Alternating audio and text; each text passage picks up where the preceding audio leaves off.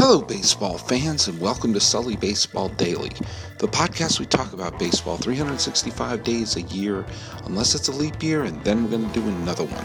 I've been doing this every single day since October 24th of 2012, and it is now the 27th day of November 2016. I'm your host, Paul Francis Sullivan. Please call me Sully. I'm recording this from Sully Baseball Studio in rainy Palo Alto, California, the birthplace of Oakland A's manager Bob Melvin, and just down the 101 from AT&T Park, the home of the San Francisco Giants. Welcome to episode number 1496. That's right, for 1496 straight days I've done a podcast. And that streak will continue. Later this week, I will do episode number 1500 which will be a monumental achievement, followed only by episode number 1501. I hope you've had a, uh, a break this Thanksgiving. Some of you have had a break, some of you don't.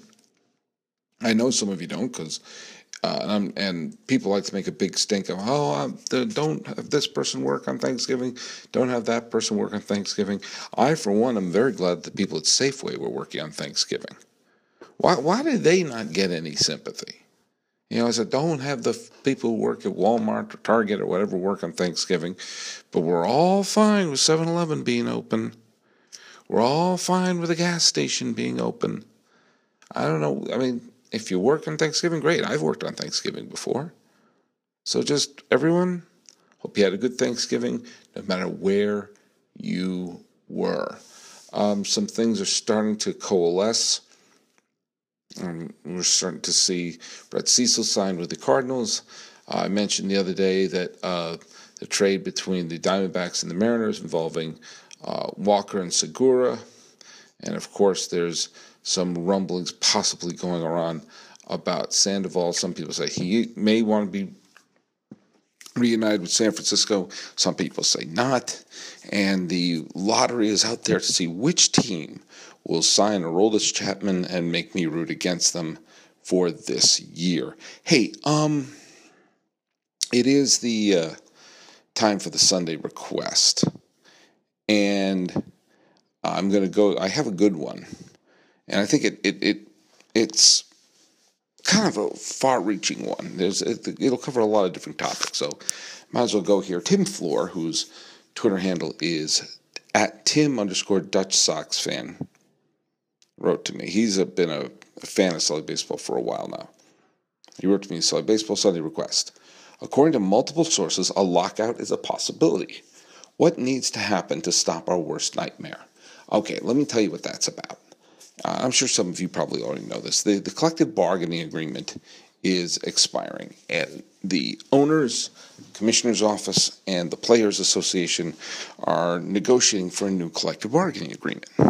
Now, as the way it used to be, for the way it was for a long time, every time there was a collective bargaining agreement that was expired, there would be some form of work stoppage or some sort of threat of work stoppage. We had work stoppages in the 70s. We had the huge work stoppage in 1981. We had the one day work stoppage in 1985. We had the lockout to begin the 1990 season. We had the strike that wiped out the 1994 World Series. We had the lockout that made a travesty of the 1995 spring training. But since then, the catastrophe of losing the World Series and the humiliation of seeing replacement players in spring training and seeing the damage that that did to baseball. Baseball rebounded, but it took years and took a steroid scandal in order to do it. Okay?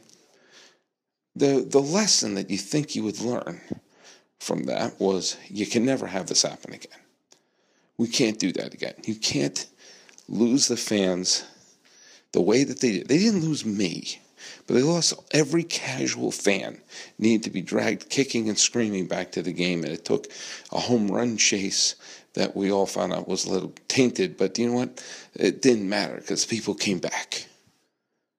Now, that was 1994, 1995 was the last time we had a work stoppage.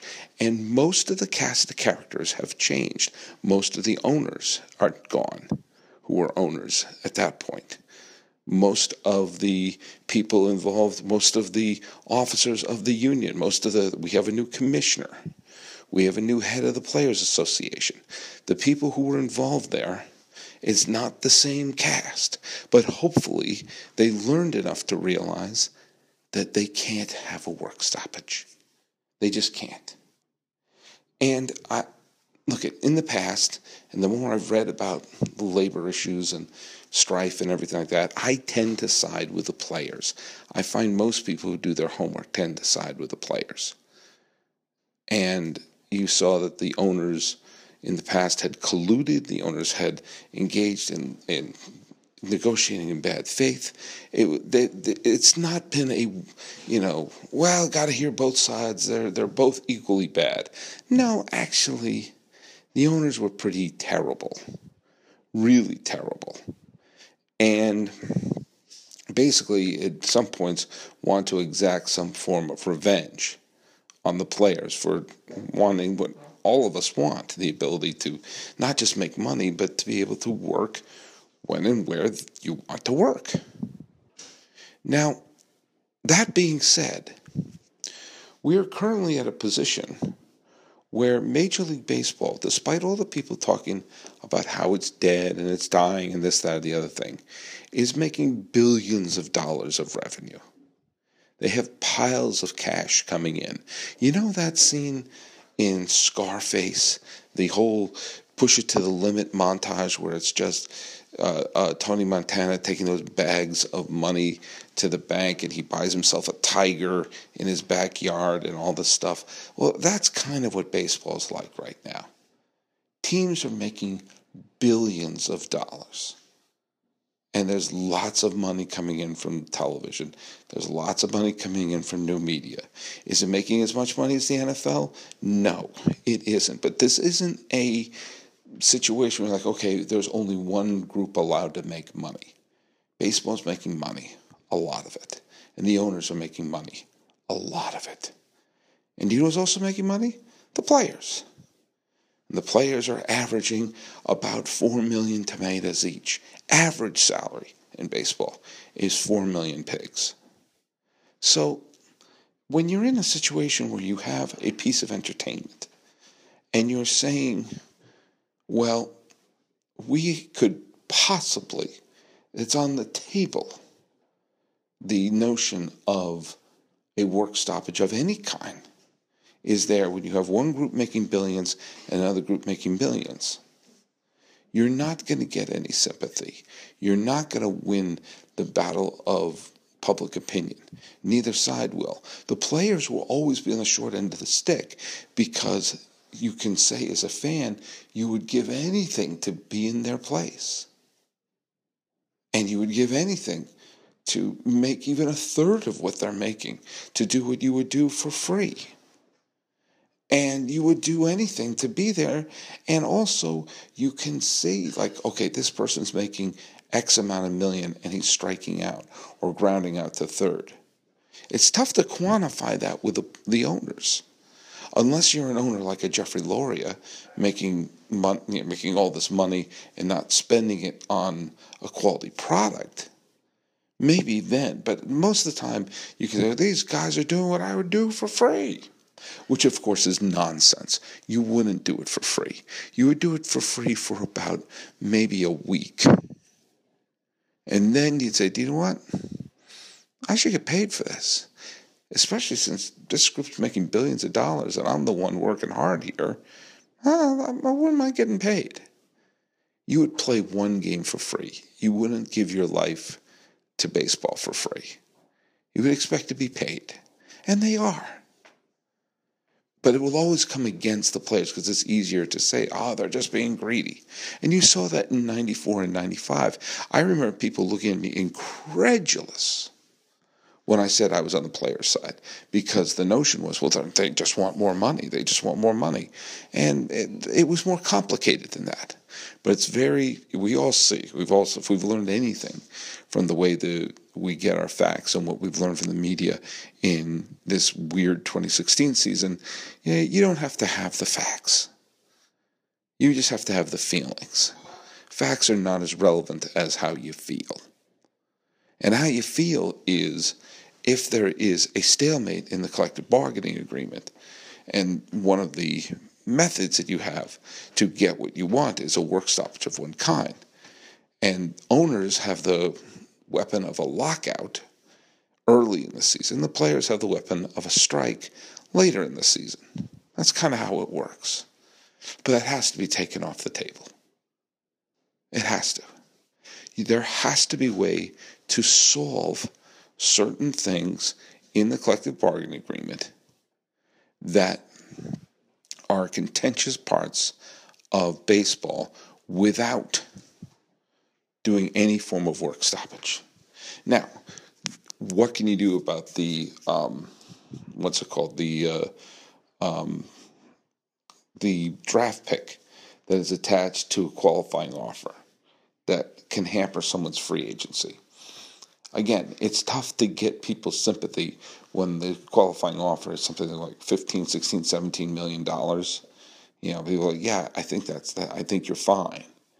But I understand that if you give a qualifying offer, it means that any team that signs you, if you any team that wants to sign you will have to forfeit a draft pick. And so it means that your ability to find work elsewhere will be hampered. Now, there's, there's, there can be a way you can solve that. There can be a way you can negotiate that. Also, there's talk about wanting to do an international draft. Because right now, the draft, when they do a draft, it's basically for amateur players in America. And if you're coming in from a foreign country, whether it's the Dominican Republic or Venezuela or Japan or whatever, it's basically, you know, full time free agency and you can make whatever you want. There's no slots, there's no, you know, cap on that. And if there is an international draft, that would mean players would be drafted out of the Dominican Republic and all the other places where players come from, other than the United States. Players don't necessarily want that, owners do. You can find mid grounds. You can find some sort of middle ground on that. You can negotiate.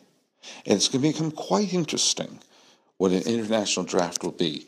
You know, yes, I, I, I realize that the death of Fidel Castro does not necessarily mean everything's going to change instantly in Cuba.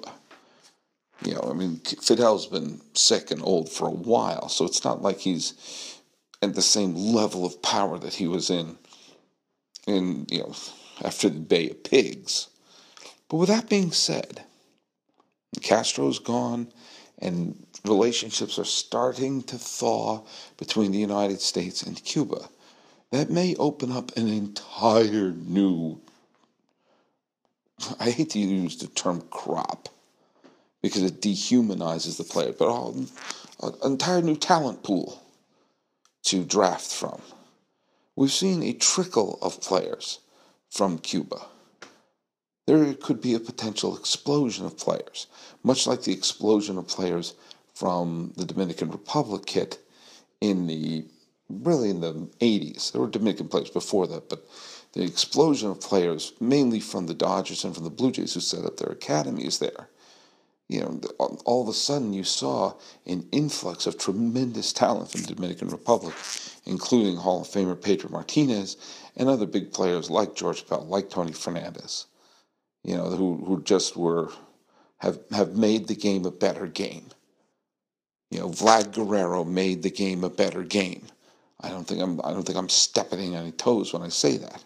Well, there is there are Vlad Guerreros out there there are David Ortizes out there, and there are also decent middle relievers and good utility infielders and fine pinch hitters. It's not all just the superstars.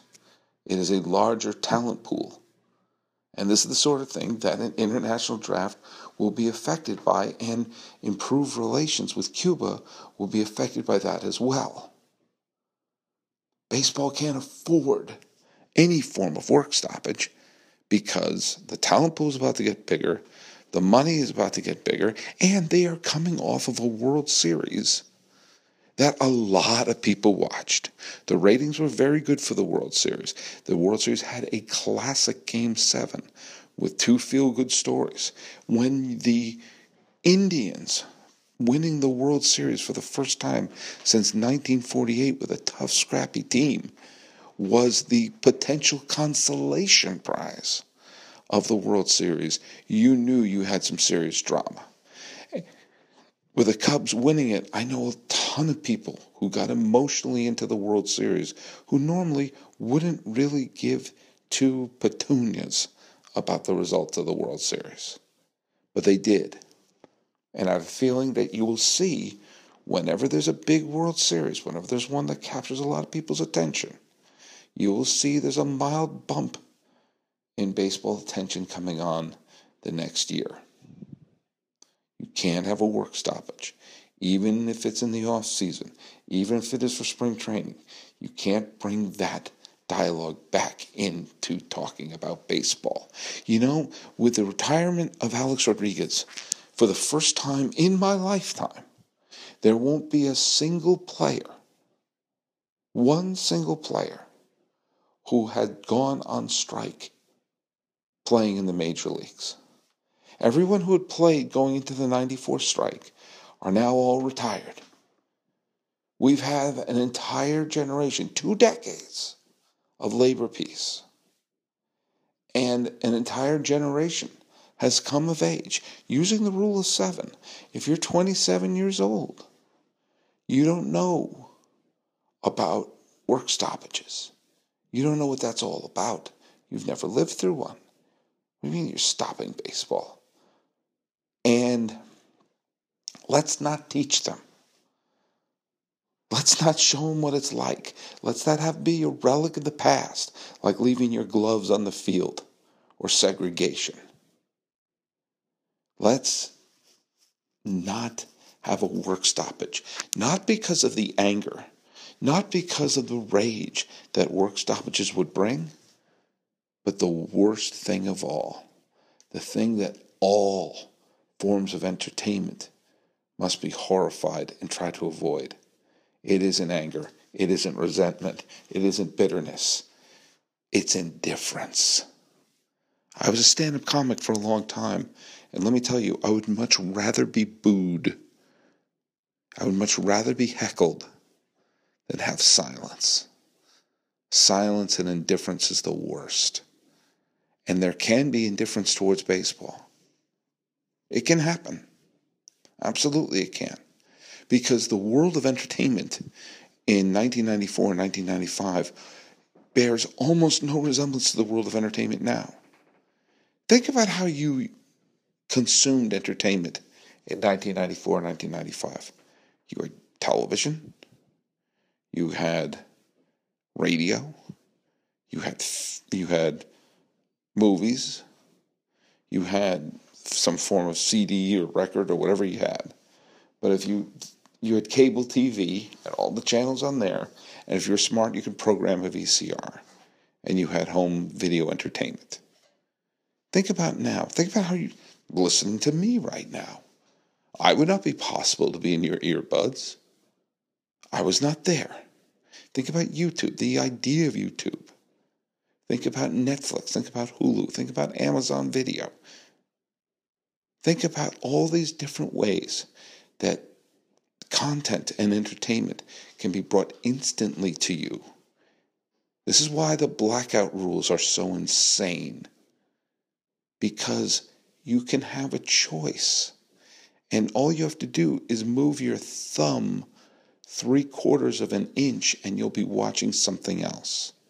There was anger and there was bitterness in 1994 that a fabulous season was cut short. An emotional season was cut short after three great World Series with tons of dramatic moments. We were in the middle of one of the most exciting seasons we've ever seen in 1994 and had it shut off, and people were mad, people were angry. Now, will they notice? They'll, they'll, they'll watch something else they will watch something else. Baseball is a form of entertainment and a form of content. And if you remove it from the menu, I'll care. Cubs fan with an eight will care. A couple other fans will care. And for everyone else, they're just going to watch something else. There's too much competition right now. There's too much out there. There's too many things on the menu. Removing baseball from the menu is no different than removing a, the fillet of fish from the options at McDonald's. No fillet of fish? Okay, I'll order that. Think about that. When you go to a restaurant, you go to a, a Baskin Robbins, where they have all those flavors. And you go there and say, I want Rocky Road. Oh, we're out of Rocky Road. Do you stand there and stammer, demanding they get Rocky Road? Or do you say, eh, fine, I guess I'll have the pistachio? Or the bubble gum, or whatever weird flavor they have there. That's what baseball is. And believe me, there are more options out there than Baskin Robbins has ice cream flavors at this point. They can't afford to because of the entertainment world we live in. And when you look up and say, why aren't they having this? Well, they can't divvy up the pie and they can't worry on this, they can't figure that out. Aren't they making billions of dollars? Yeah. Aren't the players making millions of dollars? Yeah. They can't get it together? No. Then fine, I'll watch Hulu. And that's and good luck bringing them back. It's just a slight movement of the thumb away. And for that reason, both sides must know that solutions must be negotiated. And it may get contentious behind closed doors, but it can never, ever result in a work stoppage because that leverage is gone. The implied leverage is if we walk out, you won't get your product and all these fans will be mad. Now it's we'll walk out, the fans won't get the product, and they'll shrug and order pistachio. So, Tim Floor, known in the Twitter world as Tim underscore Dutch Sox fan, what needs to happen to stop the nightmare of a lockout? common sense, and intelligence. Let's hope that permeates the world of baseball. So go to sullybaseball.com, like me on Facebook, subscribe on iTunes, SoundCloud, YouTube, Twitter, Stitcher, Instagram. I'm everywhere.